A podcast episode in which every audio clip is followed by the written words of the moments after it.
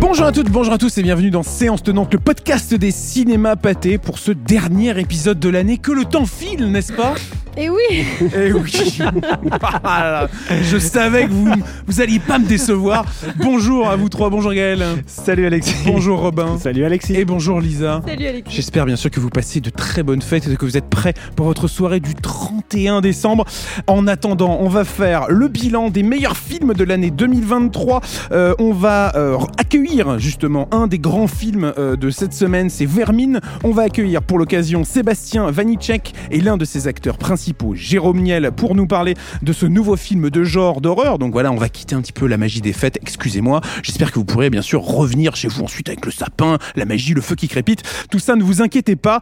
On parlera ensuite euh, d'une affaire d'honneur, le nouveau film euh, de Vincent Pérez avec euh, Roche Dizem notamment. Et on reviendra pour conclure sur les grandes attentes de 2024, les films qui vont faire justement l'année à venir. Et bah, justement, quelques films, ce qui va faire un peu le sel de cette année cinéma sur grand écran. Un beau programme pour Fab- finir l'année. Fabuleux, fabuleux. Franchement, 52e épisode, rendez-vous compte. 53e, 53e, si on compte leur série. Mais oui. Bien sûr, à Annecy, que vous avez bien entendu tous écouter. Il l'écoute tous les soirs, Gaël, pour s'endormir. Avec mes enfants. Bien sûr, je Ouais, n'en bah, doute pas une seconde. Une année 2023 qui a été extraordinaire euh, au cinéma, une- la plus grosse année euh, forcément depuis, euh, depuis la pandémie et la, et la fermeture des salles et la réouverture des salles surtout, avec des, des grands films, des gros succès au box-office. On pense à Barbie, on pense forcément à Mario, plus de 7 millions d'entrées, Oppenheimer, Astérix Empire du Milieu, Alibi.com, de la comédie française, du grand film blockbuster.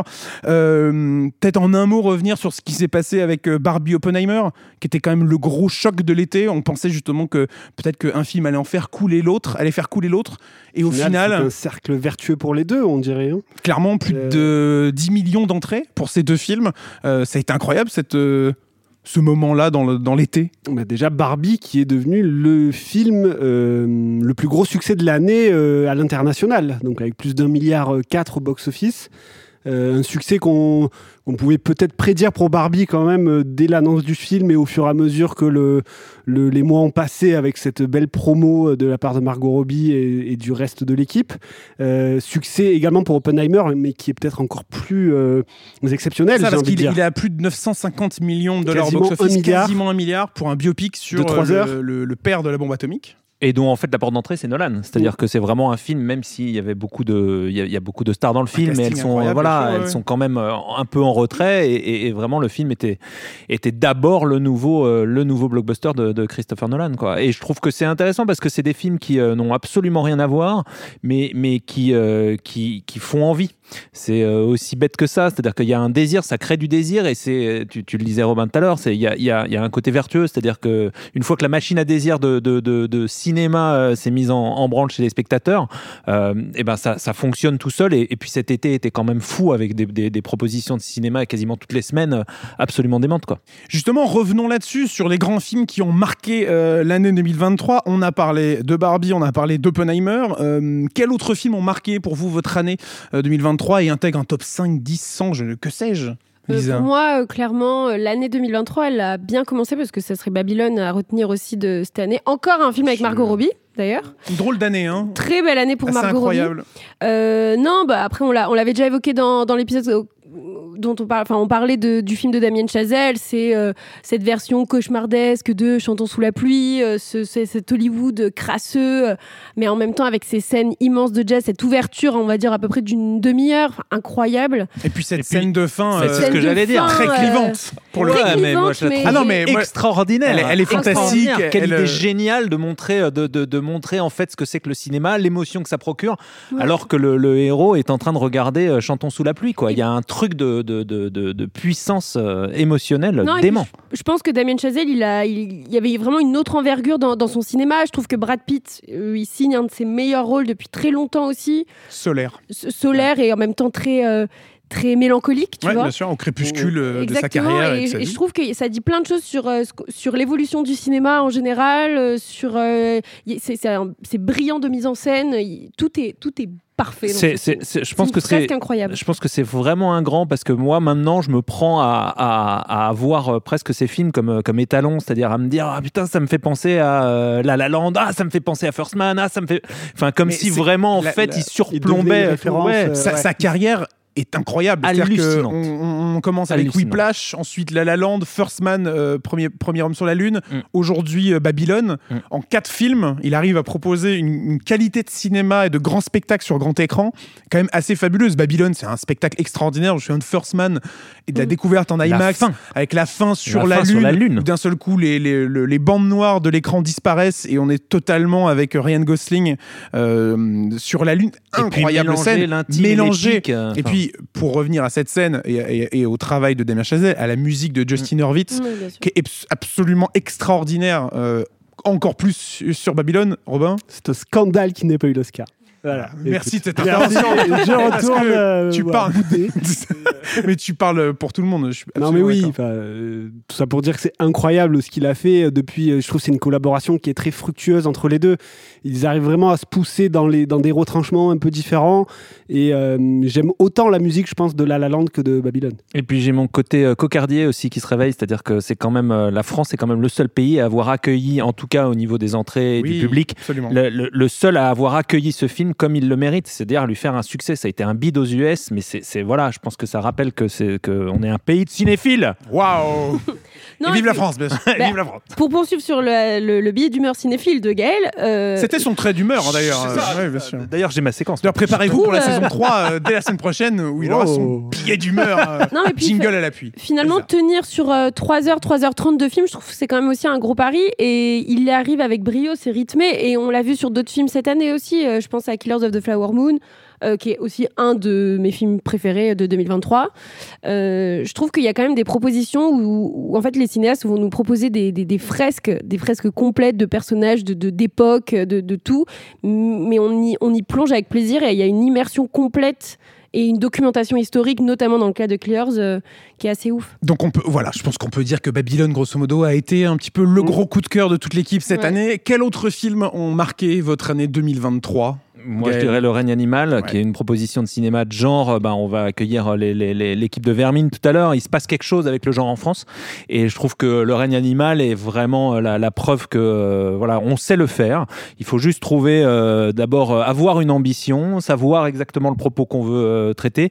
Et puis, je trouve que Caillet se révèle comme un auteur absolument génial euh, en mélangeant euh, de la SF, euh, du, du- du vrai blockbuster euh, intelligent avec des, des- Encore une fois, tu vois, on parlait de, de- de- de- d'épique et d'intime dans, dans Babylone et dans, enfin, en tout cas chez Chazelle. Je trouve que Caillet réussit à faire ça avec un Romain Duris exceptionnel. euh, c'est, c'est vraiment un très, très, très, très grand film. Et dans le cinéma de genre euh, presque de science-fiction, il y a Mars Express aussi en film français, euh, sorti, sorti il y a quelques semaines, un film d'animation incroyable Ouais. euh, avec une, une richesse visuelle folle, t- technologique dans le propos, cette espèce de film d'enquête où on va suivre euh, ce- ce- ces, personnages euh, mener justement une enquête euh, à l'autre bout de, j'allais dire l'autre bout de l'univers, peut-être pas, de la galaxie, en tout pas très loin dans la galaxie. Peut-être que ma connaissance du système solaire est un peu bancale, en tout cas sur Mars, pas très loin au final, mais euh, assez incroyable. Et justement, si on reste dans l'animation rapidement, on a eu euh, le, le succès extraordinaire de Super Mario Bros. le film, Migration sorti euh, sorti au début du mois de décembre, deux films de chez Illumination, encore des propositions de cinéma français d'ailleurs, même si c'est un studio américain, tout est fait à Paris en l'occurrence. On pense aussi à Élémentaire, on pense aussi à- au Garçon et le Héron, bien sûr. Euh, Spider-Man Across the Spider-Verse. L'animation japonaise. Suzume, euh, Slam et puis Dunk. Slam Dunk, euh, cet été, euh, c'était, c'était vraiment très riche. Les ouais. Tortues Ninja Les aussi, Tortues Ninja. euh, une, a- une année animée assez extraordinaire. Lisa? Gaël, euh, tout à l'heure, parlait de Thomas Caillet en tant qu'auteur. Moi, il y a une autrice, du coup, qui m'a marqué, c'est Justine Trier, forcément. Mm. Mais c'est pas la seule, euh, bah, avec- forcément avec La Palme d'Or et Anatomie d'une chute, parce qu'on sait très bien qu'elle sait parfaitement décrire euh, le couple, ses personnages et les écrire. Mais il y a aussi euh, pas mal d'autres autrices, d'autres cinéastes qui m'ont marqué. Je pense à Jeanne Herry avec euh, Je verrai toujours vos visages. Je pense aussi à Monia Chokri récemment avec Simple comme Sylvain. C'est quand même... alors chacune a son univers. Clairement, elles sont peut-être incomparables, mais il y a quand même cette force, je trouve, des cinéastes à, à parler de ces personnages, peut-être à parler de leur époque, à déconstruire certaines choses, à se documenter sur d'autres, à parler de la société. Et il y a vraiment eu cette vague cette année qui m'a, vraiment marqué. Et dans, et dans, dans ça, juste, euh, Lisa, euh, je trouve qu'il y a eu euh, deux propositions intéressantes qui se répondent en plus. euh, Les filles d'Olphin Ouais. et Little Girl Blue de Mona Achache, qui sont deux. Voilà, encore, tu parlais des autrices et d'un cinéma, sinon féministe, en tout cas féminin. Euh, c'est deux films comme ça qui explorent en fait cette réalité de, de, la femme et de, problèmes ou de, ou de sujets très, très féminins mais à travers une forme étrange, hybride entre le documentaire, la fiction, et je trouve que c'est vraiment deux films euh, assez, assez balèzes et, et très très audacieux. Et dans les grandes propositions de cinéma français, on pense aussi forcément au procès Goldman, euh, un film de procès extraordinaire pour lequel, euh, pour le, on- d'ailleurs, on avait reçu son acteur principal dans le podcast pour nous en parler. On pense aussi à La Passion de Dodin Bouffant, euh, film extraordinairement beau, euh, une espèce de valse culinaire avec un, un duo d'acteurs magnifiques. Lisa, Euh, non, tu parles aussi du cinéma français. Moi, il y a Yannick qui m'a beaucoup Oui, marqué euh, cette Quentin année. Dupieux. Gros, gros succès aussi en salle. Je crois que c'est son plus gros succès Mm. d'ailleurs si- de sa ouais, carrière. Et ce que, non, ce que j'ai vraiment beaucoup aimé, alors déjà porté par Raphaël Quenard qui fait une année 2023 complètement incroyable. On, parlait de, Mar- faute. on parlait de Margot Robbie, je pense que c'est aussi 2023, c'est l'année Est-ce que tu veux Raphaël dire que Quenard. Raphaël Quenard est la Margot Robbie, fr- et le Margot Robbie français? Ouais, pourquoi pas. Très bien. Je pense qu'il serait peut-être flatté. Non, mais en tout cas, c'est un acteur qui a, c'est, c'est un acteur qui a vraiment marqué euh, l'année 2023. Mais vraiment, Yannick a ce, a ce truc de, euh, c'est enfin peut-être du Dupieux, moi qui suis peut-être des fois hermétique à ça. Je- euh, Yannick, je me suis complètement jetée dedans et je me rappellerai, je pense toujours, du regard final de Raphaël Quenard à la fin.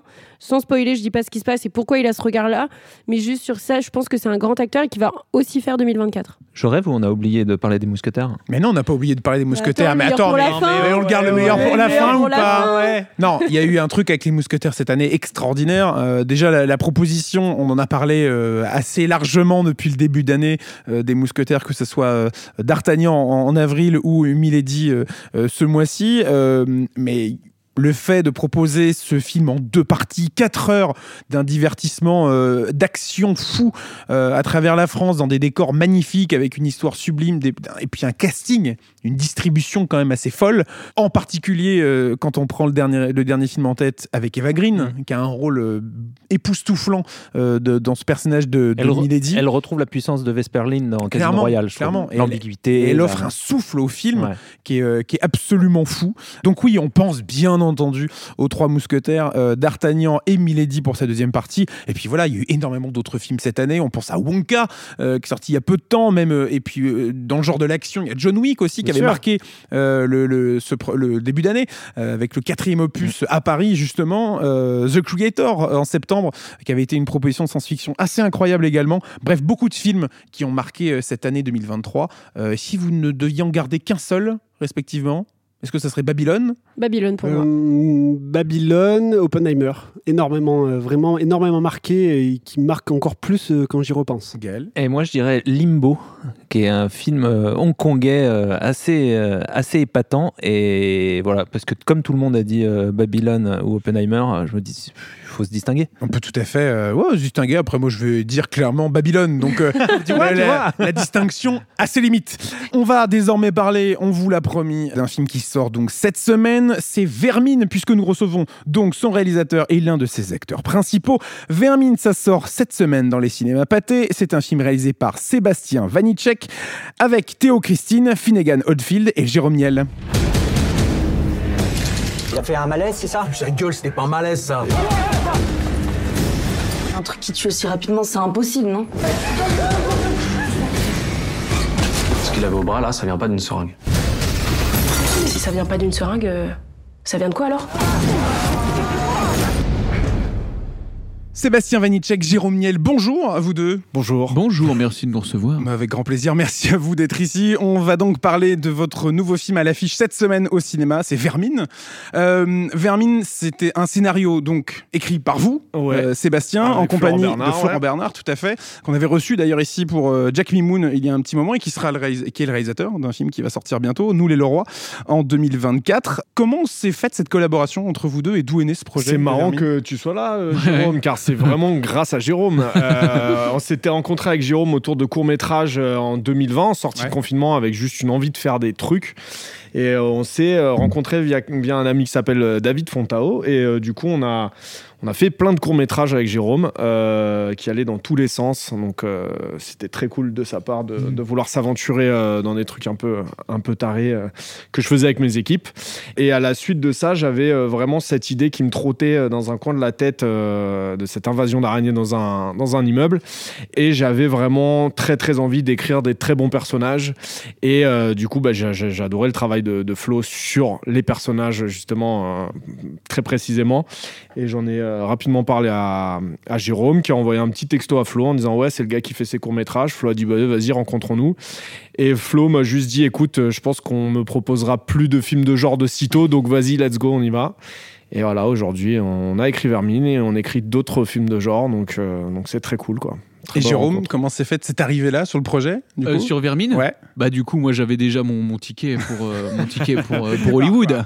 Euh, euh, bah comme oui comme on avait bossé euh, sur les courts métrages euh, via un système de passion euh, absolument pas rémunéré juste avec le cœur et bah du coup euh, Seb m'a dit bon je t'ai écrit un petit rôle quand même. Et J'ai fait allez, et c'est parti pour Vermine. Donc j'avais moi, je suis le seul à pas avoir passé de casting. Mais mon casting, je l'ai fait passé passer dans les castings à d'autres. Ouais, j'ai fait passer des essais, mais, mais bon, je l'ai passé dans les autres courts-métrages qu'on avait fait. Donc oui, euh, enfin, de toute façon, euh, Seb savait que j'aimais trop son cinéma et sa vision. Donc euh, en tout cas, s'il avait un rôle pour moi, ce serait avec plaisir de le jouer. Il en a eu un, donc j'étais ravi. Ils ont écrit un très très beau rôle euh, avec euh, Flaubert. Flaubert qui me connaît aussi, Florent Bernard, avec qui on bosse depuis euh, 10 piges. Donc, euh, donc moi j'étais euh, j'étais ravi. J'en aurais pas voulu, mais j'en aurais voulu quand même un peu. en vrai. Et c'est quelle euh, différence de travail entre un court métrage et un long métrage euh, par rapport à votre expérience de metteur en scène et, et d'acteur aussi? Au, au final, ça va surtout être pour toi. Moi, c'est moi très peu. C'est-à-dire, ouais, il y a plus d'équipes, il y a plus de moyens, il y a plus de choses autour de nous, il y a plus de problèmes aussi. Mais vraiment, comme j'ai eu la chance d'amener mes équipes de court métrage sur le long, je me suis retrouvé le matin à voir la- la- les, les mêmes choses, quoi. C'est-à-dire, c'est la même méthode. On se retrouve avec les mains euh, dans la dans la boue, quoi. Et il faut sortir des images tous les jours, tous les jours. Et du coup, en fait, euh, non, c'est la même la même envie, euh, la même niaque tous les matins. Il y a aucune différence. On n'était pas euh, non, c'était vraiment la, la- même chose qui nous animait. Et, euh, mais c'est surtout, je pense, au niveau de- des, des comédiens, tu as un peu plus de. Ouais, c'est un- bah c'est en fait c'est une plus petite euh, économie, c'est c'est c'est différent, mais là aussi le travail ça reste le même, en tout cas de l'acteur, c'est-à-dire on a quand même les mêmes postes, tu vois, même si c'est un court métrage, t'as as le réal, le chef op, euh, mais c'est beaucoup plus petit. C'est vrai que là, euh, Seb sur les courts métrages faisait beaucoup beaucoup beaucoup de choses euh, tout seul, euh, même peut-être euh, aller acheter les biscuits aussi, quoi. Enfin, donc c'est c'est ça qui c'est c'est ça qui peut changer, mais euh, mais on peut sinon demander des trucs en long. c'est juste l'échelle, quoi. Mais après, pour vous, Jérôme, pour le coup, peut-être le, on va dire le grand public vous connaît plus de la comédie, et là, il y a vraiment une, on tend vers euh, du film de genre, mais aussi du drame, forcément. C'est quelle euh, peut-être euh, recherche euh, en tant qu'acteur justement? Euh, Quel bah, c'est- changement, C'est justement bah, bah, parler vach- vachement du personnage avec euh, Sébastien et, euh, et Florent. de dire ouais il est comme ça d'essayer de voir un peu comment évolue évolue ce perso. C'est voilà parler des faire des lectures. On a fait des lectures beaucoup avec avec on a commencé ça c'était génial. En fait on- avec le casting principal on a fait deux trois lectures je pense deux On en a fait avec euh, Finn et Théo, on a commencé plus tôt. Et quand Mm. les filles sont arrivées après, on en a fait sur le décor. euh, on en a eu 5-6 au voilà total, sur hein. le décours mais même avant avant le avant le, le, le tournage on a lu le script tous Ouais, ensemble a- Et donc il y avait euh, donc tout le monde était là, il y avait même le chef op qui était là d'ailleurs, je crois. Ouais, c'était une avait- façon pour, euh, pour moi de leur, de leur laisser aussi s'approprier les personnages et, euh, le texte. Et au bout d'un moment, d'arriver sur le plateau et de leur dire ça y est, vous connaissez les persos plus que moi. Maintenant, c'est vous, c'est vous les interprétez. Je vous fais confiance, je vous les donne. Et vous les emmenez euh, où il faut qu'ils aillent. Et, euh, et, euh, bah, Et c'est- c- c'est- Et voilà. ça c'était un Ça, travail c'était un travail trop intéressant à faire parce que on a fait euh, cette lecture de ce script qui était une V euh, bien avancée, une version bien avancée. Mais quand on quand tout prend forme et on fait les dialogues, tout ça, on, déroule tout ça, bah t'as euh, t'as Sébastien qui était là avec son petit carnet de notes, euh, Florent avec son son petit son petit ordi et tout le monde note.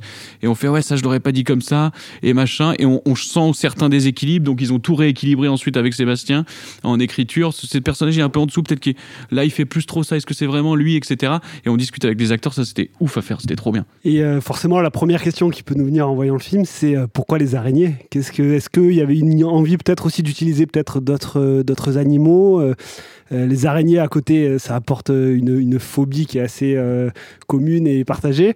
Euh, c'était quoi l'idée derrière vraiment de choisir cet animal, cet insecte en particulier euh, pour votre film? Bah, euh, c'est euh, euh, ouais justement j'allais dire l'araignée c'est pas un insecte justement c'est une espèce particulière euh, mais euh, c'est peut-être euh, du coup l'animal le, le- le- un des plus détestés. Euh, du coup qui a, la pire réputation qui soit. C'est la même chose avec euh, le banlieusard qui est au centre euh, de ce film là et du coup tout simplement parce que voilà le titre a la double connotation de parler et des personnages principaux de ce film et, euh, euh, et des araignées. Quand on les voit dans, dans, dans, dans son salon, sa salle de bain, on les veut pas. C'est la même chose quand on voit le, le banlieusard en dehors de sa banlieue. Et c'était un peu, euh, c'était surtout ce parallèle qui m'animait. et c'est pour ça que utiliser l'araignée me paraissait et très intéressant au point de vue du propos et en même temps très cool parce que c'est vrai que les films d'araignées ont une très mauvaise réputation euh, de films nanar. euh, on parle que de arachnophobia comme en, tant que bon film euh, produit par Spielberg et compagnie. Donc ouais, effectivement, c'est peut-être le seul. Il y avait un truc à dépoussiérer, il y avait un truc hyper intéressant d'essayer de faire quelque chose de, très réaliste, de crédible. Et au final, bah, bah, c'est encore une fois pour parler de, de Flo, c'est, je pense que euh, tout tient dans le fait qu'on a des personnages qui, tiennent la route et c'est ça qui fait que derrière on peut acheter des grosses araignées quoi.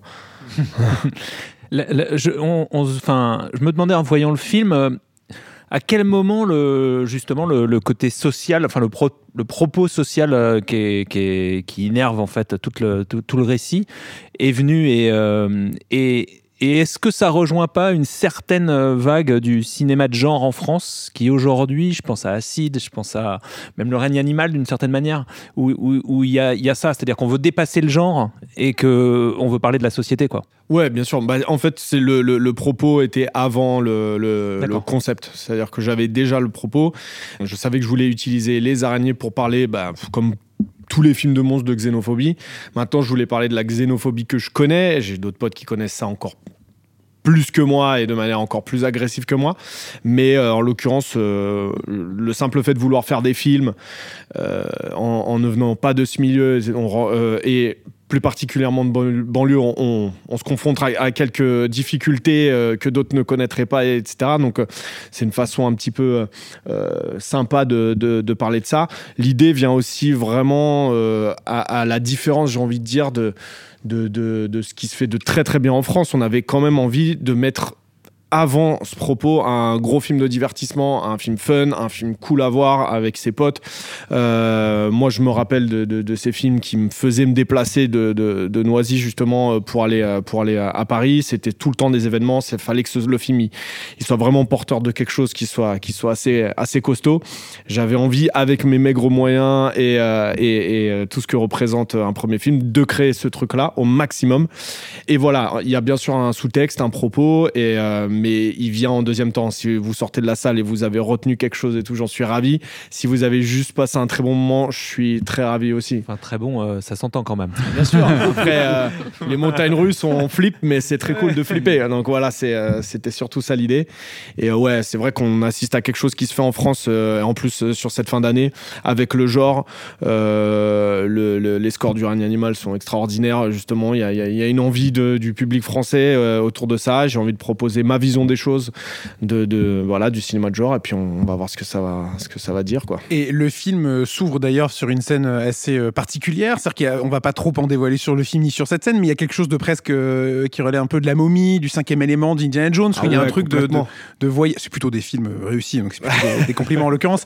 Mais euh, qu'est-ce qui a motivé justement cette envie d'ouvrir le film sur cette façon de découvrir euh, ce qui allait faire, la, ce qui allait être la menace du film? Bah euh, ouais, comme l'a dit Jérôme, on, on- on est des, des- des amoureux de, du film, du cinéma de genre, donc euh, il y avait- une envie de respecter les, codes.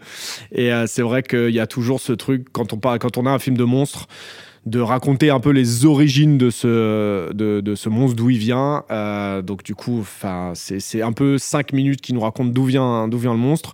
Puis j'avais aussi de faire un truc qui nous met l'adrénaline très tôt, très vite, voilà, pour mettre le spectateur de force dans le film.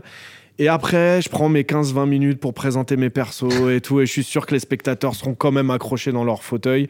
Euh, voilà, parce que moi, moi personnellement, en tant que public, hein, c'est pas du tout pour, euh, pour, pour critiquer, mais moi, en tant que public, j'ai besoin d'être hooké par quelque chose en début de film.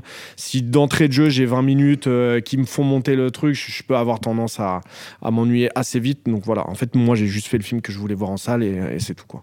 Vu que Alexis, tu parlais de l'intro, ça me fait un peu penser aussi euh, à l'exorciste, euh, ou même euh, euh, si on va un peu plus loin dans votre la, la façon, je trouve, de, de présenter l'histoire et euh, l'intensité qui s'en dégage à Alexandre Ara. Je sais pas Ah si ouais, c'est bien sûr, à la colline il y a des yeux, j'allais de- dire. Ah, tu dis. Ara, toi Aja. Ah, c'est vrai que j'aurais Aja. pas tenté Ara non plus. Ah, L'espagnol. euh, Ouais, le premier, t'es le premier que j'entends. J'ai jamais entendu ça de ma vie, mais. euh, Alexandre pas reconnu le ils, vont, ils vont encore dire que j'écorche. C'est Alejandro, du coup, non, je crois. Oui, c'est par définition. le réalisateur de la colline Adhésion. Voilà, exactement, j'aurais dû dire ça. Euh, Qui se coup, reconnaîtra. bien sûr. euh, mais qui est d'ailleurs euh, comme une espèce de mentor au-dessus du film. J'ai eu de la chance de le rencontrer euh, vraiment euh, deux semaines avant le tournage et il a suivi de très près ce tournage. On a eu l'aide aux effets spéciaux grâce à lui qui était président de cette commission. Donc euh, comme il développait aussi, bien entendu, Aja développe tous les films d'horreur de la Terre, euh, quelque chose euh, avec des araignées, donc du coup a suivi de très près. Et là encore aujourd'hui, il est, euh, est au-dessus du film, a vraiment, euh, vraiment me conseillé sur beaucoup beaucoup de choses. Donc du coup c'était assez cool de, de travailler avec lui. Mais ouais, effectivement. Et, et du coup, justement, est-ce qu'il y avait d'autres références Là, euh, je citais un peu ça qui m'est venu euh, de, de- instantanément presque dans votre cinéma. Est-ce qu'il y a d'autres choses derrière ou qui Ouais, vous ont nourri euh, plus jeune et auxquelles vraiment vous étiez attaché euh, avec ce film-là? Bah, il y a des hommages. Alors, moi, j'ai plein de plans hommages. Il y en a pas mal à Alien, mais ça, ça, ça surprendra personne. Moi, le, le- le film de, de ma vie, c'est Gladiator. Voilà, ça a rien à voir avec le, le cinéma d'horreur. Celui qui m'a donné envie de faire du cinéma, c'est Gladiator. Donc, Ridley Scott est vraiment là avec son cinéma, toujours dans un coin de ma tête. Il n'y a pas de champ de blé dans, dans Vermine, hein, mais. Euh, attends, t'as pas vu la dernière version bon, ah non Ouais. Ah, la version Ouais. La director's cut euh, arrive. Et donc euh, non, j'ai ce cinéma qui est très présent dans ma tête. J'ai mes, petits plans hommages, mais je crois que je suis le seul. Il y en a un à Gladiator, mais je suis le seul à le voir. Et quand je le dis, il faut ah oui, effectivement. mais je suis le seul à le voir. Euh, mais moi, j'ai plutôt été. euh, J'adore le cinéma d'horreur, mais c'est pas mon genre de prédilection. Moi, je voilà, j'aime le cinéma qui me fait juste vibrer physiquement. Donc euh, Darren Aronofsky est aussi très présent. Euh, euh, Pi et Requiem for Dream, c'est deux films qui m'ont euh, qui m'ont un peu chamboulé à, l'époque où je les ai vus. Donc j'aime les, films physiques, les films qu'on vit à travers le corps et pas que dans la tête et, dans le cœur. Et quelle expérience de jeu c'était, Jérôme, de rentrer, d'arriver sur un plateau comme celui de de Vermine et d'avoir ce décor-là, ce, ce- ce personnage à jouer dans cette, euh, dans cette, dans ce dédale de couloirs et de- infesté d'araignées. Oh bah, moi, à jouer, c'est comment? Bah, c'est en fait euh, ce qui était super, c'est qu'on a on a quasiment, euh, je crois que j'ai bah, aucune euh, ou même peut-être il y a que Théo qui doit avoir l'acteur principal qui doit avoir des scènes seules où il marche. Donc on a toujours des scènes de dialogue où on est en groupe minimum 2, 3, 4 et du coup moralement ça c'est vrai enfin en tout cas pour sur un tournage de 30 jours je trouve ça vraiment trop bien où on est euh, de quasiment tous les plans mais en même temps pas seul. Donc ça c'est donc il y a toujours cette énergie euh, entre personnages plus acteurs que ce soit en dehors du, euh, du plateau ou sur le plateau qui euh, qui prend forcément une autre forme. Et le plaisir il est il est génial. Donc on s'encourage ensemble on, euh, on chie dans la colle ensemble. Donc on se resserre les coudes ensemble parce que là, on a chié dans la colle. Regarde Sébastien il est en dépression et tout. Dis qu'on jouait comme des buses là-dessus. Euh, sérieux on se reprend putain on était bon hier qu'est-ce qui se passe?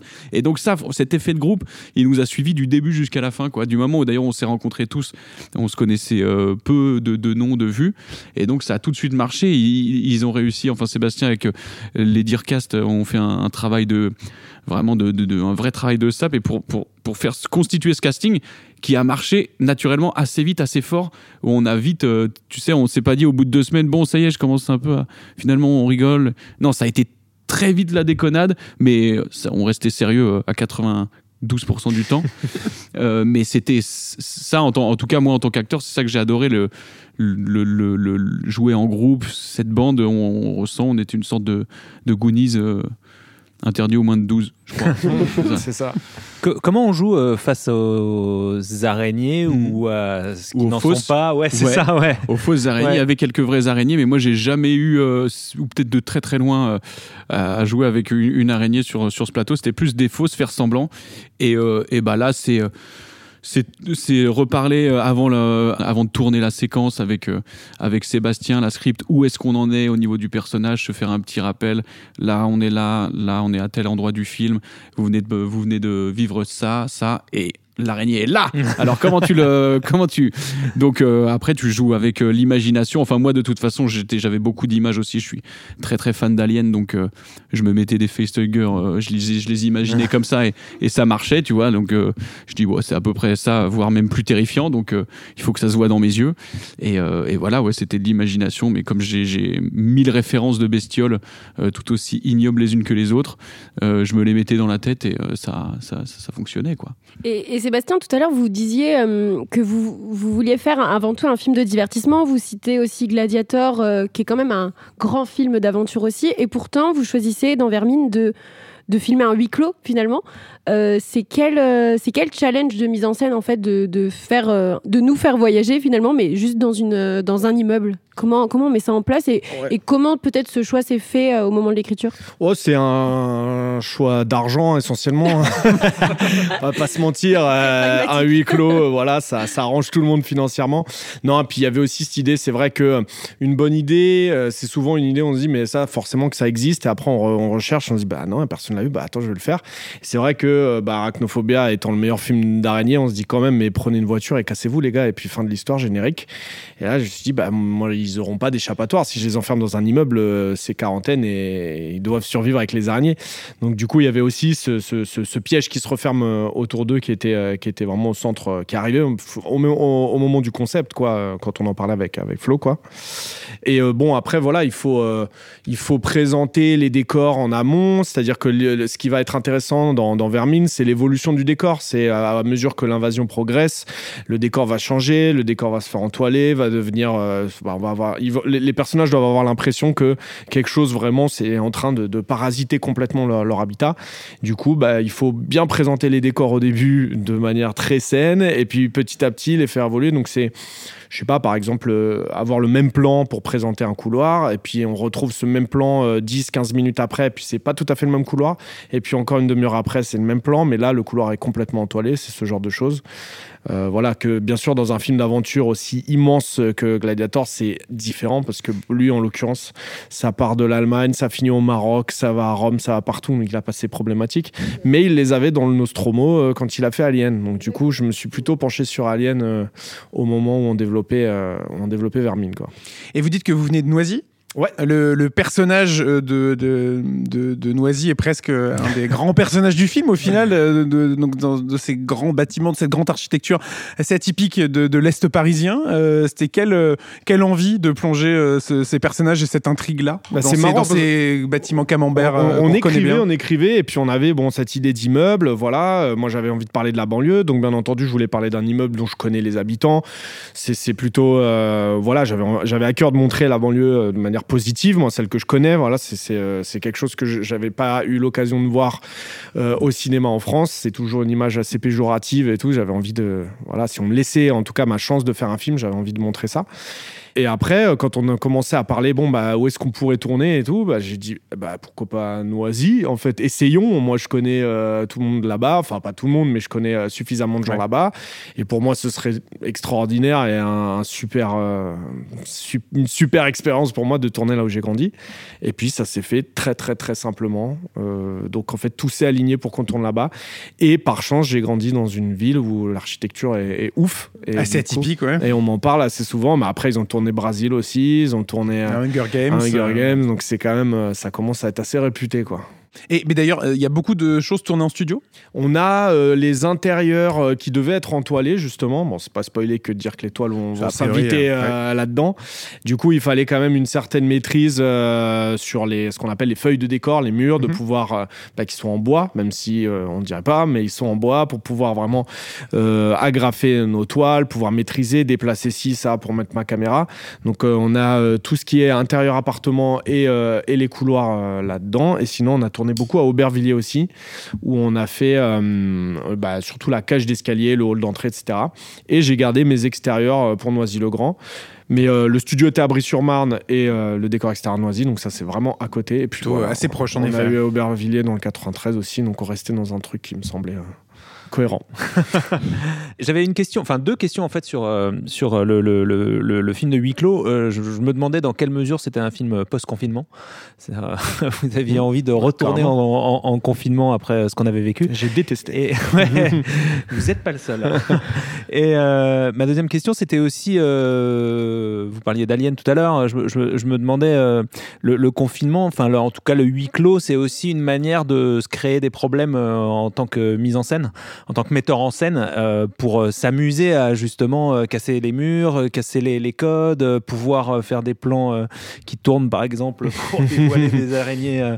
Donc je me demandais aussi quel, quel, quel défi ça avait présenté, mais juste pour la mise en scène. Ok, parce que la première question qui était plus axée sur l'écriture, en fait, il y a un truc qui est évident, c'est que par chance ou malchance, aujourd'hui, quand on dit euh, Oh, on sait pas ce qui se passe, vous allez rester et pas bouger le temps qu'on comprenne, tout le monde va dire Ah Oui, ok, on capte le délire.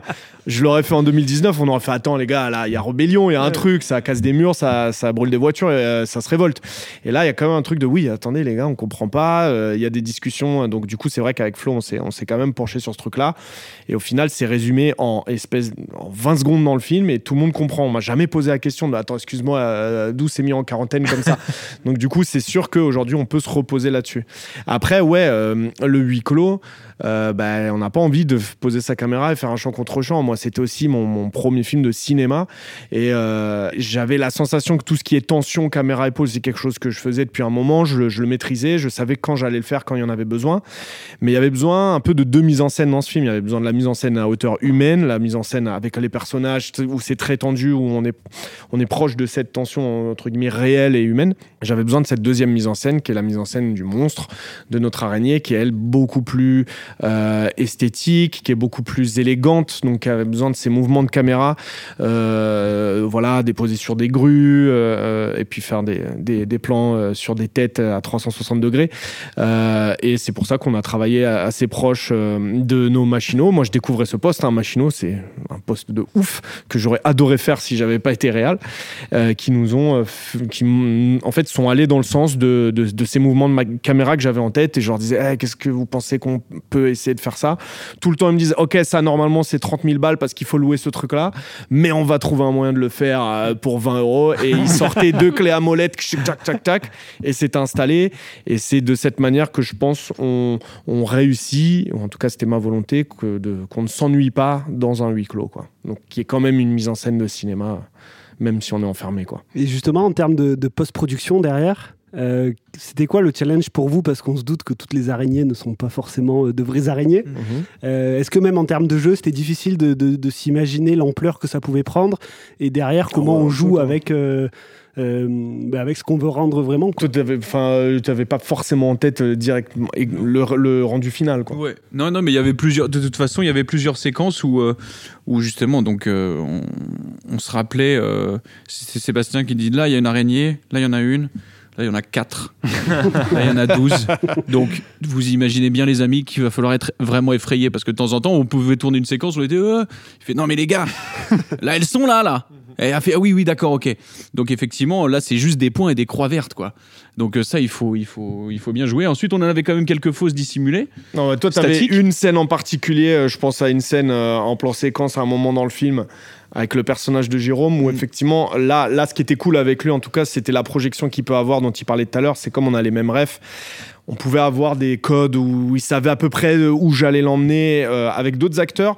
Au final, tu étais peut-être le seul qui, avait, qui était autant calé en genre. Les autres, il y avait un truc où euh, je leur ai un peu donné des devoirs de tenez, essayez de mater ça, mater ça. Ils l'ont pas fait du tout. Ils m'ont proposé d'autres films en me disant euh, ouais, celui-là, il est vachement bien pour ça. C'était Théo avec The Waves. Euh, le, le film de A24 pour la, la relation euh, frère et sœur qui n'a aucun rapport avec celle qu'on a dans le film. Il m'a- cassé la tête pendant deux mois avec ce film et même Lisa comprenait pas pourquoi le truc était là. Bref, euh, bon, il avait qu'à être là pour se défendre et et, et du coup non, c'était assez assez facile avec lui et la, la dose de post-production. Moi, je dessine beaucoup, donc j'essayais aussi de leur montrer un max de mes mes moodboards, c'est-à-dire qu'avant même la réalisation, Vermine, c'est 150 pages de moodboard, de dessin, de storyboard qu'on a filé euh, à nos partenaires pour qu'ils aient confiance euh, en le film. Bah, c'est un document que j'ai partagé aux acteurs aussi pour qu'ils commencent à visualiser ah c'est ce qu'ils voient pour mon personnage tel style vestimentaire telle coupe de cheveux Il tel nous a machin dessiné. Oui, bon, ouais, Bah ça c'est trop cool. Euh, mais mec quand t'es acteur, tu reçois le dos et tout, tu fais ah c'est mon perso et tout, là, bam, bam. Donc, Ça- mais ça- tu te ouais. projettes en fait. Tu te projettes. Il y avait des des des des, des- t'avais enfin ouais, il y avait un dossier absolument béton que moi j'avais pu lire qui était. Du coup, pour tout ce qui est post-prod, c'est vrai que euh, euh, un couloir entoilé, j'avais essayé au maximum de le représenter. euh, puis après, on entoilait vraiment. Donc, il y avait aussi ce moment où, euh, où j'essayais, essayé, mais après, ils sont, ils sont intenables quand ils sont en groupe. Mais essayé de préserver au max le décor pour qu'ils le découvrent au moment où on a dit action. Mais, Mais ils se ju- partout. justement, d'un point de vue de jeu, quand vous découvrez le décor, c'est quel kiff en fait D'avoir un couloir où il y a peut-être euh, aucune toile d'araignée, puis d'un seul coup de se retrouver dans un truc totalement euh, limite post-apo. euh. Bah moi moi très clairement j'étais euh, j'étais aux États-Unis. Enfin tu vois mais non mais tu enfin Chez Spielberg. non, mais tous les making-of que, que tu peux voir, et tout d'un coup, euh, étant donné qu'il existe à peu près zéro film de monstre en France, grosso merdo, enfin de films de monstres où on voit le monstre, tu vois, vraiment, où c'est pas un petit film de monstre. Non, c'est pas un film de monstre, frère. Arrête. Euh, Ça, c'est un film de monstre, il y a des araignées, tu les vois. Et du coup. Donc moi déjà j'étais en le fantasme qui euh, qui se réalise de jouer dans un film comme ça. Et ensuite arrivé enfin Seb il, était déjà un peu sur place. Il m'envoyait des trucs avec les gros fonds verts les grosses planches et tout. Tu fais t'es dans le studio tu fais oh là là c'est vraiment tu vois on en a vu des making of comme ça. Et je fais là et le couloir effectivement ce ce fameux couloir reconstitué et ensuite euh, qui où il va se passer plein de péripéties via un système d'araignées puisque le film s'appelle Vermine et que c'est une invasion d'araignées donc on ne spoil pas. Euh, et là c'est génial de découvrir des décors. T'es comme un enfant quoi. C'est c'est vraiment euh, c'est c'est ouais c'était c'était magique Et puisqu'on parle du jeu d'acteur, on va dire, et, et de cette troupe, finalement, je voulais savoir euh, comment euh, le casting de Théo Christine, qui est le- quand même le, le rôle principal, s'est déroulé, et comment vous aviez travaillé, vous, en tant qu'acteur, votre dynamique, parce que vous, êtes un- vous avez un peu cette bromance hein, Mhm. tout au long du film. Voilà, comment ça s'est passé, euh, le travail avec Théo? Théo, on s'est rencontrés euh, autour d'une pizza. Moi, j'avais euh, beaucoup euh, aimé euh, Suprême. Et euh, on, on s'est rencontrés. Je lui ai pas fait lire de scénario. Je voulais le voir moi, seul à seul, et, et- et lui parler moi-même du pitch, en fait. Parce que le problème avec ce film, c'est que vraiment, c'était pitché comme invasion d'araignées géantes, je crois. Qu'il y avait le mot géante qui a été rajouté par téléphone arabe, je sais pas pourquoi, dans un immeuble. et du coup, ça, ça, n'importe quel acteur, même moi, je verrais le truc, je ferais, oh là là, en France et tout, oh, la flemme. du coup, il fallait que je défende mon truc euh, moi-même. Donc, on s'est rencontrés. Et Théo, c'est un mec euh, qui marche à l'énergie. C'est un mec très carnassier, très, Ouais. très- qui incarne les choses euh, physiquement. J'avais besoin de ce personnage-là pour représenter la chair de mon film. Et du coup, je lui, je lui parlais comme ça. Et en fait, très vite, on s'est rendu compte qu'on parlait le même langage.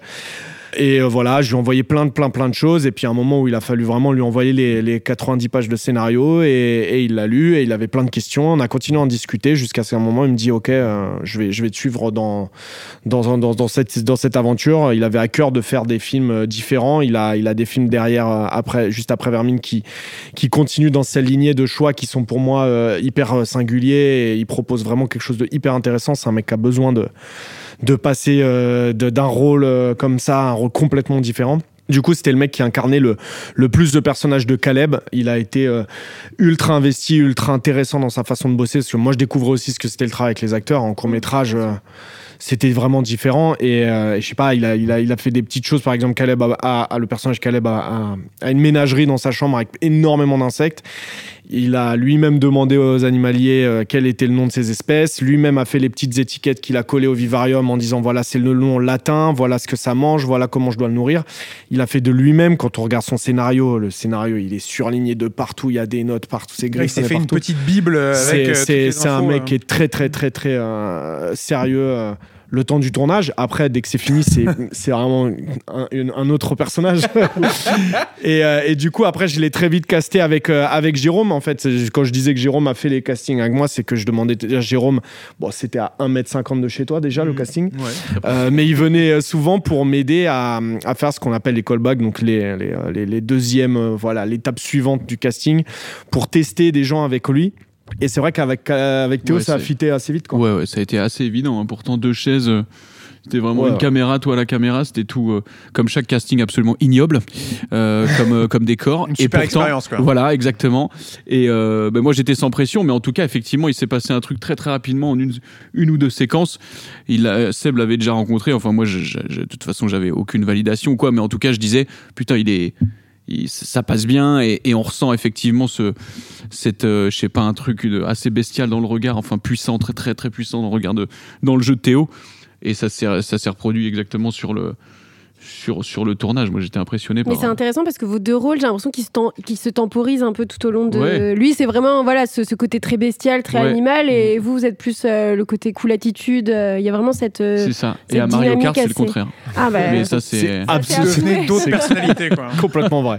Ouais. Non, non, mais ouais, c'était, c'était super intéressant de travailler, enfin de le voir travailler aussi parce que effectivement, je trouve qu'il a, il, il avait quand même ce, ce premier rôle sur les épaules qui est pas avec euh, un, un arc narra- narratif bien particulier de ce personnage.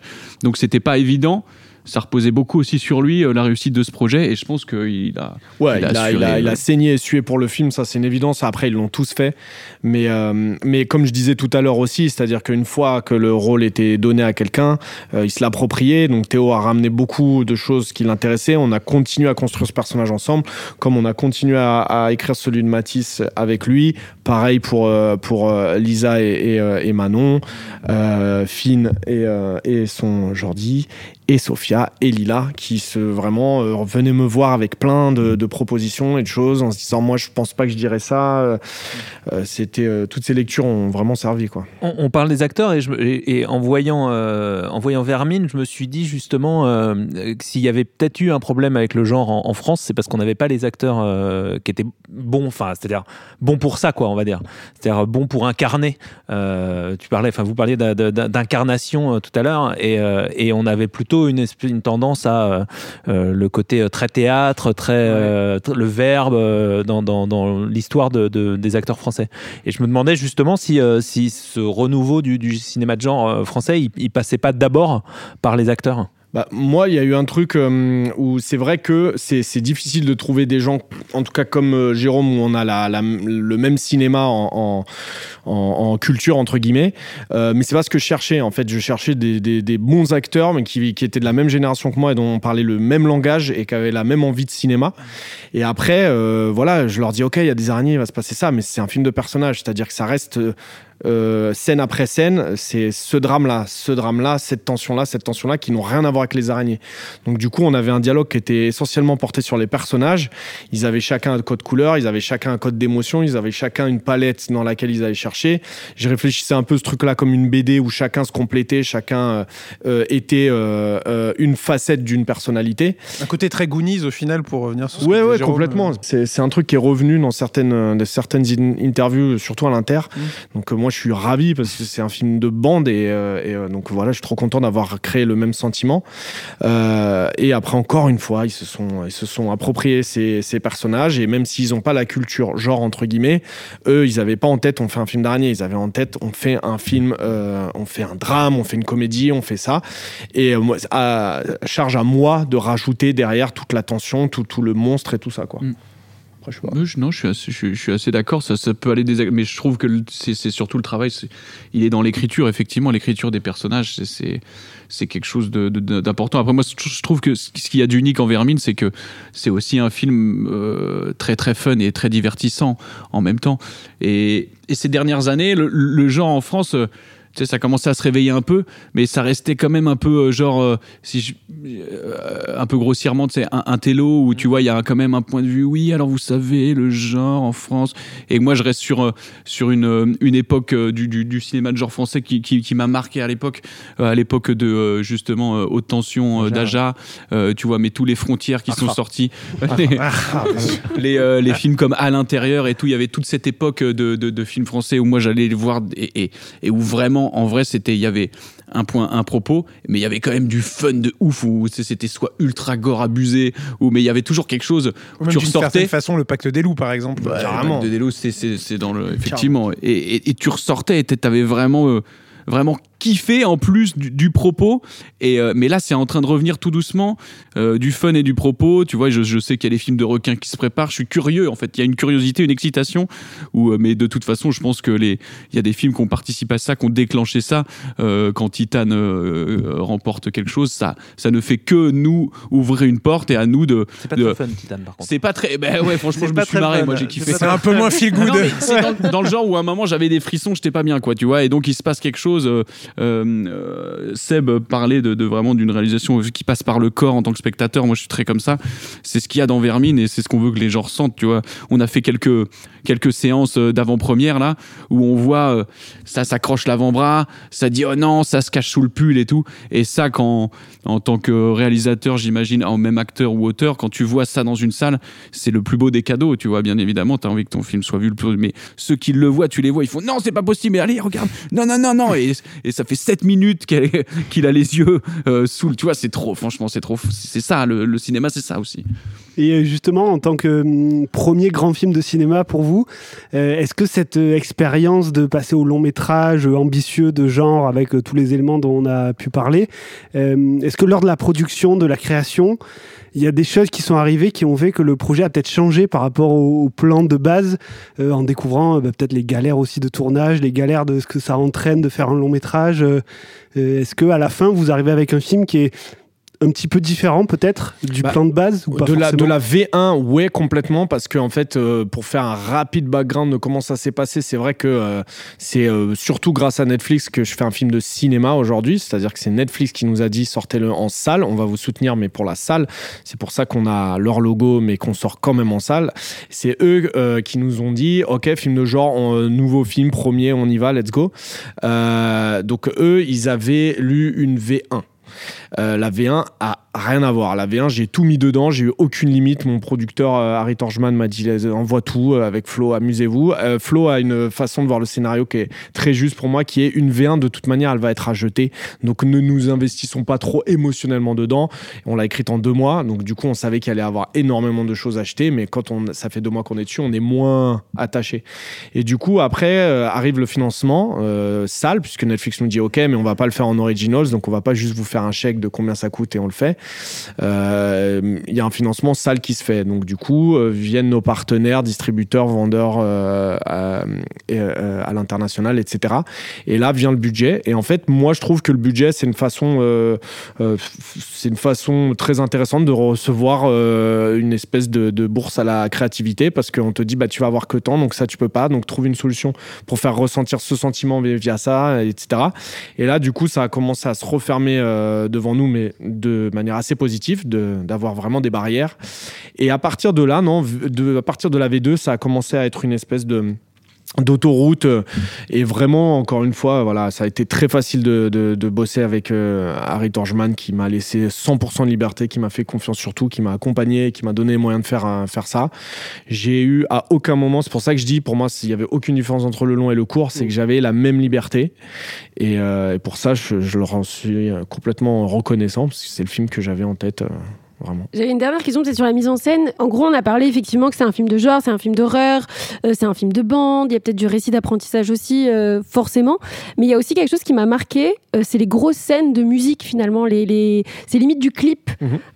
Je voulais savoir, peut-être, est-ce que votre expérience court-métrage a, a fait que ça vous a influencé à injecter ce genre de scène un peu clipesque justement dans, dans le film ou, ouais ou carrément comment, comment ça s'est passé? Carrément, quand je réfléchis la DA du film très en amont, euh, euh, bah, je, réfléchis la DA visuelle, je réfléchis la- les costumes, mais je réfléchis aussi la DA sonore. Donc euh, il y a aussi la partie euh, composition originale avec mon compositeur. On se connaît pareil depuis une dizaine d'années, quinzaine d'années même.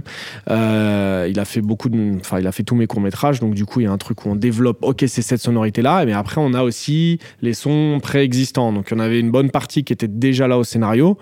Et je voulais me battre pour les avoir parce que pour moi c'était l'ADN du film. J'ai écrit le film en les ayant en tête, donc c'était hyper important. Et voilà, parce que aussi on fait un film. Euh, indé euh, qui représente une certaine culture qu'on appelle la culture urbaine euh, voilà. J'avais envie de d'amener le meilleur de l'indé de la culture urbaine. Pour moi c'est ces sons là c'est ces artistes là on les a contactés, ils ont aimé le projet, ils ont accompagné le projet et on a encore une fois, on n'a pas des mille et des cents en argent, donc c'est des gars qui avaient vraiment envie d'être là pour ce film-là. Et, euh, et du coup, oui, j'a- j'avais très envie d'avoir ces scènes euh, euh, clippées pour pour souligner, comme on l'a dit euh, 50 fois, physiquement en fait les choses. La musique, elle passe beaucoup par le corps, que ce soit les basses euh, ou des sons très aigus, à l'inverse. Et du coup, euh, dans le rap, on a la chance d'avoir d'avoir ces gros coffres et ces, ces sons assez graves qui permettent de faire ressentir beaucoup de choses. Et si euh, vous regardez attentivement, c'est vrai que ces séquences clippées arrivent à des moments très particuliers dans le film. C'est toujours des bascules. Et euh, donc, du coup, elles étaient déjà là au scénario. Et euh, voilà, la culture du, du, du rap et du clip était bien évidemment très, très, très présente tout le long de ce film. Quoi. Et on parle de l'ambiance sonore du film. Il y a un truc aussi qui marque, c'est le bruit que vont faire les araignées. Mhm. Parce que, bon, par euh, définition, une araignée fait pas forcément énormément de bruit. C'était quel travail, ça, de, de justement trouver le, le- le- comment dire, l'identité sonore, l'identité musicale? Ça s'appelle une stridulation. Et euh, en gros, c'est euh, ce que les criquets font, c'est-à-dire que euh, les araignées disposent quand même d'une de petits muscles sur l'abdomen qu'elles peuvent frotter. Donc quand elles sont petites, ça fait un son qui est vraiment indétectable pour nous. Quand ça grossit, on l'entend un peu mieux. Du coup, j'ai euh, pu trouver des enregistrements de, ces sons-là. Je les ai fait écouter à, à- ma team en son. Et on s'est dit, OK, bah, inventons les nôtres qui peuvent varier en fonction du coffre de la créature. Et, on a trouvé, bah, on a passé une journée en bruitage était trop cool. On a frotté des trucs ensemble et on a mis nos mains dans des machins et tout.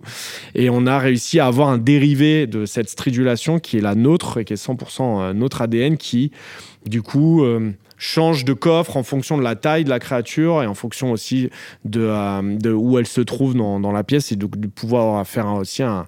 Bon, le film d'horreur, je l'apprends en personne, c'est 80% du son. Moi, c'est toute ma vie le son. Du coup, vraiment, c'était vraiment un énorme kiff de, bo- de bosser là-dessus et de faire peur sans montrer, quoi. Mais typiquement, le, pour terminer, justement, le bruit de ces araignées-là joue beaucoup, euh, comme vous le dites, dans, dans l'univers du film, dans la peur, dans la tension que, que Vermine euh, apporte au spectateur. Quand, Jérôme, vous découvrez le film la première fois terminé, euh, c'est quelle expérience de se, alors d'une de se redécouvrir dans, dans le rôle dans lequel vous avez joué, mais de découvrir l'expérience euh, du film euh, Bah, totalement terminé avec le montage, la musique. Moi, c'est une, une tarte. hein. Une tarte, une tarte à thym. Hmm. plus ni moins. Euh, Une tarte à thym, ni plus ni moins, donc absolument délicieuse. Euh, non, non, mais moi, je, en fait, euh, comme je, comme j'ai j'ai déjà travaillé avec Seb, je sais l'importance qu'a le son pour lui.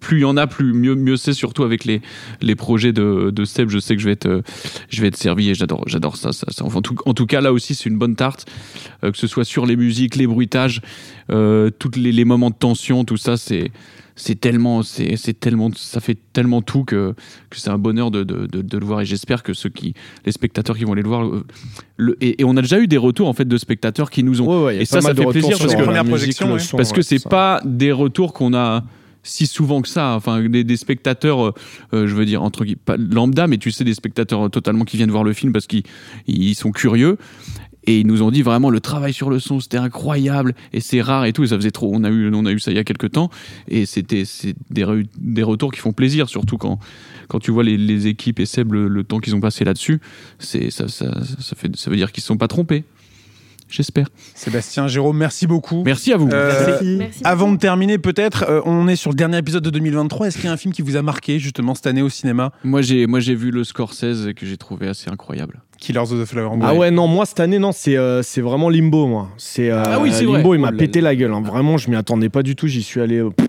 comme ça, et en fait, je me suis fait casser la tête par ce film. ouais. Ouais. Ah, mais il était sorti à un moment déjà. Il était à. Berlin en 2020, c'est ça? Ouais.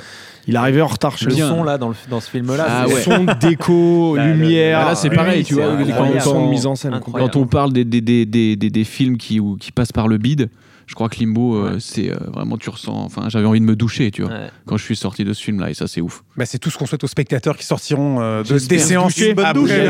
J'espère. Euh, Sébastien, Jérôme, merci beaucoup Merci euh, à vous. d'avoir été avec nous. Vermine, ça sort cette semaine au cinéma. Merci. Merci. Également à l'affiche cette semaine, une autre proposition de cinéma à découvrir sur grand écran. C'est une affaire d'honneur réalisée par Vincent Pérez, que l'on retrouve également à l'affiche, en compagnie de Roche Dizem, Doria Tillier ou encore Guillaume Gallienne. J'ai appris ce matin que c'était votre neveu. Je mets cette offense sur le compte de votre hystérie. J'aurais dû arrêter le duel. En tant que maître d'armes, t'es pas en droit de demander réparation. Il s'agit plus d'honneur mais de vengeance. Je te suivrai pas. Elle vient de créer la première ligue féminine d'escrime. Vous écrivez que je suis une femme à la sensibilité déréglée J'exige réparation. Un homme se bat pas contre une femme, voilà. Les affaires de duel ne sont pas un jeu. Êtes-vous certaine de vouloir vous battre? Est-ce que finalement une affaire d'honneur, ça serait pas la réponse? De Vincent Perez au duelliste de Ridley Scott, Gaël Ah bah ça c'est de l'in- ça c'est de l'intro, ça c'est Bah, du lancement. Je te l'offre. Écoute, euh, c'est effectivement comme ça qu'il faut le voir parce que c'est euh, c'est la, la, la, la même histoire. En tout cas, euh, un homme qui refuse de se battre, traumatisé par la guerre, qui a vu trop de violence dans le monde, qui est Roche Dizem, et euh, un type qui est assoiffé de sang et, et qui veut euh, voilà dominer le monde, le, le, le mettre en pièces littéralement, et qui est incarné par euh, Vincent Pérez.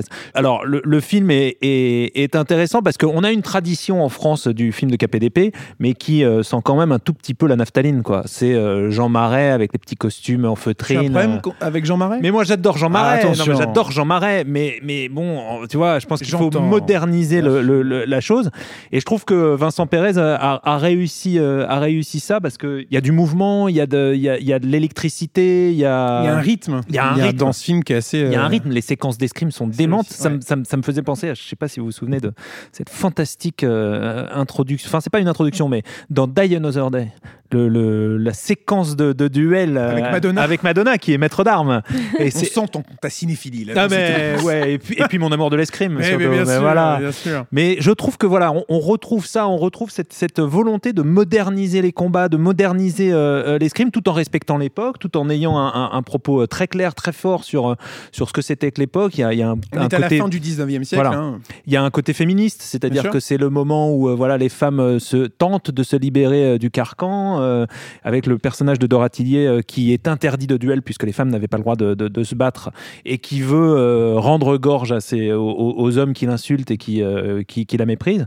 Je trouve que voilà tout ça crée un, un truc qui est vraiment vraiment très sympa à regarder quoi. Et puis il y a un truc sur le, le jusqu'au boutisme de l'honneur en fait. Bon, c'est tout le titre du film, mais je trouve ça hyper intéressant en fait, de se dire que euh, on est dans cette tradition qui fait que euh, le moindre geste va être interprété, surinterprété et va bafouer l'honneur de quelqu'un, et qu'à partir du moment où son honneur est bafoué, l'honneur, euh, il y a une espèce de truc, d'une matrice dans le cerveau qui va s'activer, qui fait que c'est impossible de revenir en arrière, et quoi qu'il arrive, il va falloir aller au duel et à la réparation. Mais ça n'a plus de sens même. C'est ça qui raconte, c'est ça qui est génial. Ça n'a absolument aucun sens. C'est une notion qui devient de- totalement abstraite et qui est un prétexte. C'est aux pour, antipodes de la logique euh, dans tout le film, mais- pourtant ça revient duel après duel. Et, euh, et, et je, trouve, que- je trouve ça hyper intéressant, ce jusqu'au boutisme en fait, dans, le, dans cette euh, bêtise Mm. en fait. Aujourd'hui, quand on regarde cette, cette- façon de faire, c'est ridicule. Mais la façon de euh, qu'ont les personnages de se regarder entre eux, d'interagir, de, de se battre, euh, que ça soit à l'épée ou, ou au pistolet, euh, rend le- le- l'expérience encore plus euh, impressionnante, je trouve. Mais après, c'est peut-être là où le film est intéressant, c'est que je pense que ça encapsule tellement bien une époque, finalement, que ce soit dans les codes du duel, que ce que ça raconte sur le féminisme, cette, euh, cette interdiction des pantalons, ce genre de choses. Je pense qu'il il a, tel- enfin, Vincent Pérez s'est quand même vachement inspiré de personnes qui ont réellement existé aussi, donc il y a vraiment ce, ce truc de témoin d'une époque, euh, témoin historique finalement.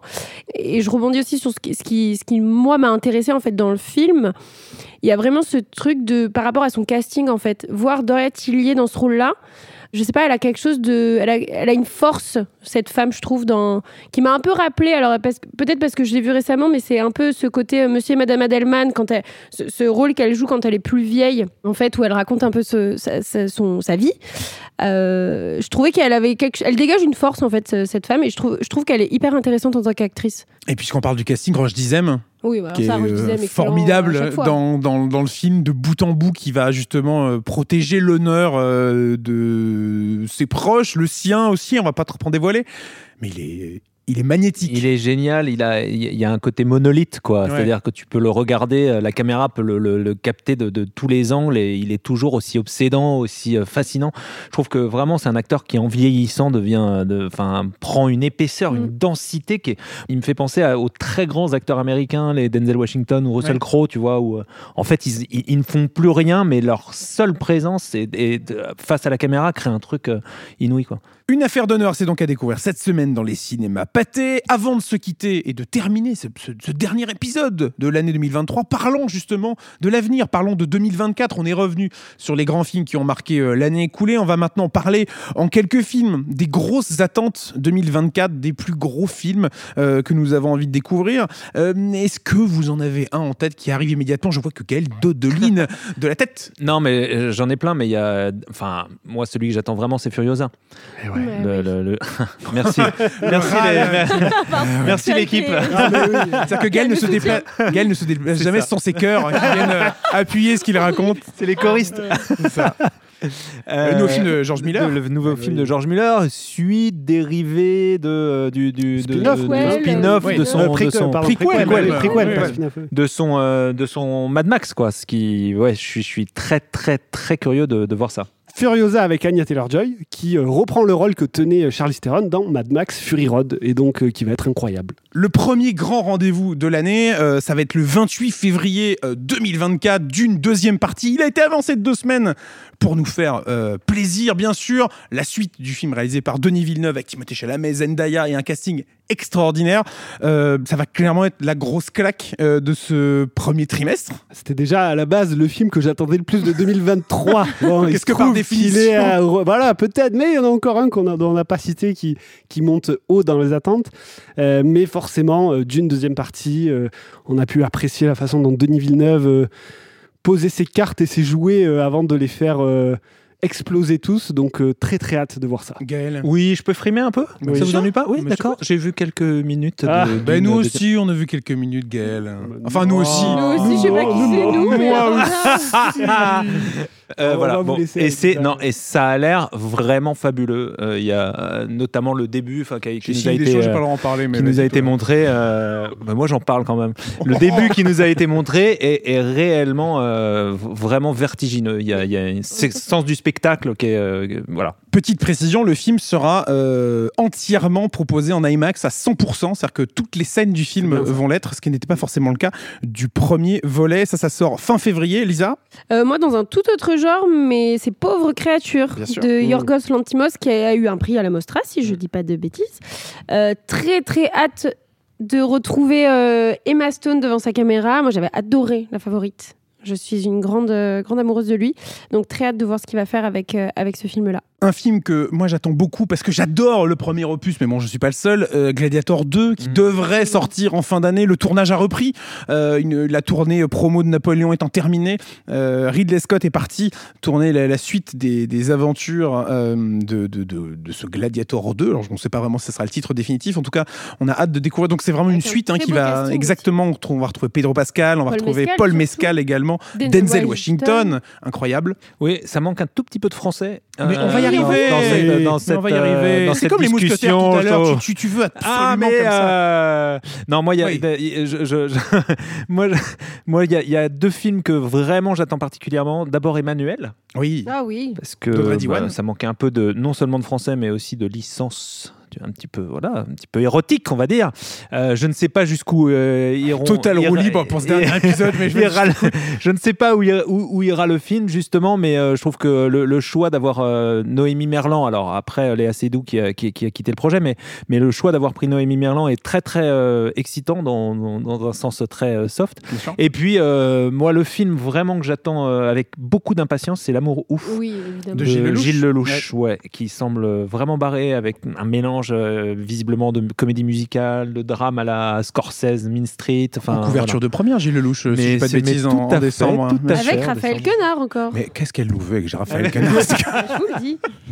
Avec tout le monde, hein, parce qu'il y a C'est vrai que- Chabat, c'est vrai qu'il y a beaucoup de monde. euh, Puisqu'on parle de, cinéma français euh, et qu'on parlait de Pâté tout à l'heure qui sortira Emmanuel, difficile de ne pas parler de, de plusieurs de films du line-up. On pense à Monte Cristo, le conte de Monte Cristo avec Pierre Ninet, qui va être le grand rendez-vous euh, d'aventure de l'année prochaine dans la lignée de ce que- ce qu'a pu proposer euh, euh, Les Trois Mousquetaires en 2023. Un autre film, un autre biopic très attendu, c'est Monsieur Aznavour, avec Tahar Rahim dans le rôle de, de Charles Aznavour, euh, réalisé euh, par euh, Grand, Corps Malade. Malade, Il y aura aussi le nouveau film de Jacques Audiard, euh, une comédie musicale avec euh, Zoé Saldana, euh, avec euh, Selena Gomez. je crois qu'il y a Selena Gomez aussi dedans. Alors ça, c'est un projet euh, très très Ouais, envie de, découvrir. Euh, très curieux. J'en ai Robin encore un, j'en ai encore un. Mais Dans bien ce genre sûr. de l'horreur, peut-être le film que j'attends le plus, euh, même euh, qui se classe parmi les trois que j'attends le plus, c'est le Nosferatu Ah oui. de Robert Eggers. Robert Eggers, ouais. Euh, très curieux de voir euh, ce qu'il va proposer avec euh, cette histoire euh, gothique euh, inspirée, euh, une adaptation même de Dracula. Qui devrait sortir d'ailleurs, je crois, le même jour que le nouveau Jordan Peele. C'est ça, donc apparemment ça a été daté ouais. euh, au Jordan 25 Peele. décembre 2024, donc on a un peu le temps, mais ça sera un jo- joli euh, jour de Noël. euh, Joli pour cadeau le de Noël. découvrir. C'est ça. Beau cadeau de Noël, de grands films d'horreur comme Les Vermines au final. Et Gaël. moi, euh, moi j'ai déjà mon, le- enfin le numéro 1 de mon top 10 de l'année euh, prochaine, puisque Paolo Sorrentino euh, Mm. signera un film euh, cette année. Exactement. Euh, il repart à Naples. On n'en sait pas beaucoup sur euh, le film. En tout cas, les, les infos sont vraiment diffusées au compte-gouttes. Mais euh, voilà, Sorrentino forever. Mickey 17 avec Ah Robert oui, Pattinson, ouais. aussi le nouveau film de. Bong Joon-ho euh, avec Robert Pattinson. Ça, ça, ça a l'air- on n'a pas vu grand chose pour l'instant, Mm. mais la promesse c'est un, c'est un film de science-fiction euh, qui a l'air euh, absolument dingue. Beaucoup de franchises très connues du grand public vont faire leur retour l'année prochaine. On pense à Vice Versa 2 dont on a vu les premières images avec de nouvelles émotions. Euh, ça, ça risque d'être assez fantastique chez Pixar. Euh, la planète des singes, le nouveau royaume, dans la continuité de la trilogie euh, sortie il y a quelques années. Il y a Joker, Folie à deux, euh, qui va sortir cette année également. Moi, Moche et Méchant 4, Paddington au Pérou euh, en fin d'année. Mufasa, le roi lion. Alors, un film réalisé par un certain Barry Jenkins. Donc, ça, c'est quand même euh, une proposition assez intéressante après, euh, après John Favreau. Ça, ça serait le, le grand film de Noël de chez Disney en fin d'année. Il y aura aussi Argylle en, en début d'année avec un, un casting assez incroyable avec Henry Cavill, avec Bryce Dallas Howard, avec Sam Rockwell, Dua Lipa et j'en passe. The Fall Guy avec Ryan Gosling. Et puis alors pêle-mêle, euh, un nouveau Alien, un nouveau Beetlejuice, un Deadpool 3, un film Garfield, Sonic 3, un film sans un bruit, Kung Fu Panda, SOS Phantom, Godzilla et euh, un nouveau film de un nouveau film, j'allais dire. Dali, le nouveau film de Quentin Dupieux, va-t-il en faire plusieurs? C'est toujours un peu la surprise. Au moins trois. Au au moins, trois, au moins deux. moyenne, ouais. Euh, donc oui, voilà. Parce que là, on connaît les gros blockbusters qui sont déjà annoncés, mais on va avoir euh, plein de films Absolument. qui ne sont Là, pas encore euh, connus ou annoncés que et qui le- vont le enrichir euh, cette année. Je termine expressément avec une liste un peu pêle-mêle de toutes les grosses franchises euh, très blockbuster et par la force des choses très américaines euh, que l'on connaît déjà, mais beaucoup, beaucoup de propositions euh, de cinéma français international euh, vont s'ajouter euh, dans le reste de l'année. Avant de se quitter, on termine. On va faire les dernières bonnes raisons de l'année. Je vous vois un petit peu ému comme ça dans vos pulls de Noël. Euh, Il faut les ranger d'ailleurs parce que Noël c'est terminé. Il faut préparer euh, les langues de belle-mère pour euh, le nouvel an. Euh, les dernières bonnes raisons de cette année avec euh, celle pour Vermine. Pourquoi faut-il aller voir Vermine au cinéma cette semaine, Gaël Il faut y aller pour la- la- la- le, le mélange entre le film social et le film d'horreur pur. Robin? Euh, je dirais pour l'aspect huis clos qui laisse euh, aucun échappatoire euh, au personnage. Et je vois que j'ai volé la raison à Lisa, vu qu'elle me fait des signes. euh, C'est pas grave, j'ai d'autres raisons. Ouais. Lisa. Euh, eh bien, je dirais pour le son et la musique, du coup, puisque je n'ai pas le huis clos. Et je dirais tout simplement pour les araignées, euh, ce, ce personnage à part entière euh, de- du, du film euh, qui, euh, qui instaure cette ambiance euh, parfaitement glauque et qui vient euh, terrifier les habitants de cet immeuble euh, pour, euh, j'allais dire pour le meilleur comme pour le pire, plutôt pour le pire. Euh, une affaire d'honneur, pourquoi faut-il aller le voir cette semaine au cinéma? Je voulais dire la barbe de Vincent Pérez. C'est très mais- précis, je te demande quelque chose d'un peu plus générique. Euh, alors je vais, je vais choisir le duel au pistolet, qui est vraiment un moment euh, Assez, euh, ouais, tendu. assez Ouais. tendu, exactement. Lisa. Je dirais pour le- le- l'aspect, le, enfin, c'est pas que l'aspect, c'est vraiment le film d'époque, historique, quoi. Et j'ajouterais tout simplement, j'ai déjà dit tout à l'heure, mais Roche Dizem, formidable dans le film, une carrure incroyable, un magnétisme euh, qui traverse l'écran euh, et qui est un euh, très grand acteur, on le savait déjà, mais qui propose euh, dans ce film-là une, une magnifique performance. Vermine, une affaire d'honneur, deux films à découvrir cette semaine dans les cinémas. Pâté, bien sûr, beaucoup d'autres films à découvrir à l'affiche pendant ces vacances de Noël. On pense à Migration, on pense à Wish, H à la bonne étoile, on pense aux Trois Mousquetaires, Milady, on pense à Wonka, Aquaman, bref beaucoup, beaucoup de propositions en cette fin d'année pour euh, animer vos vacances.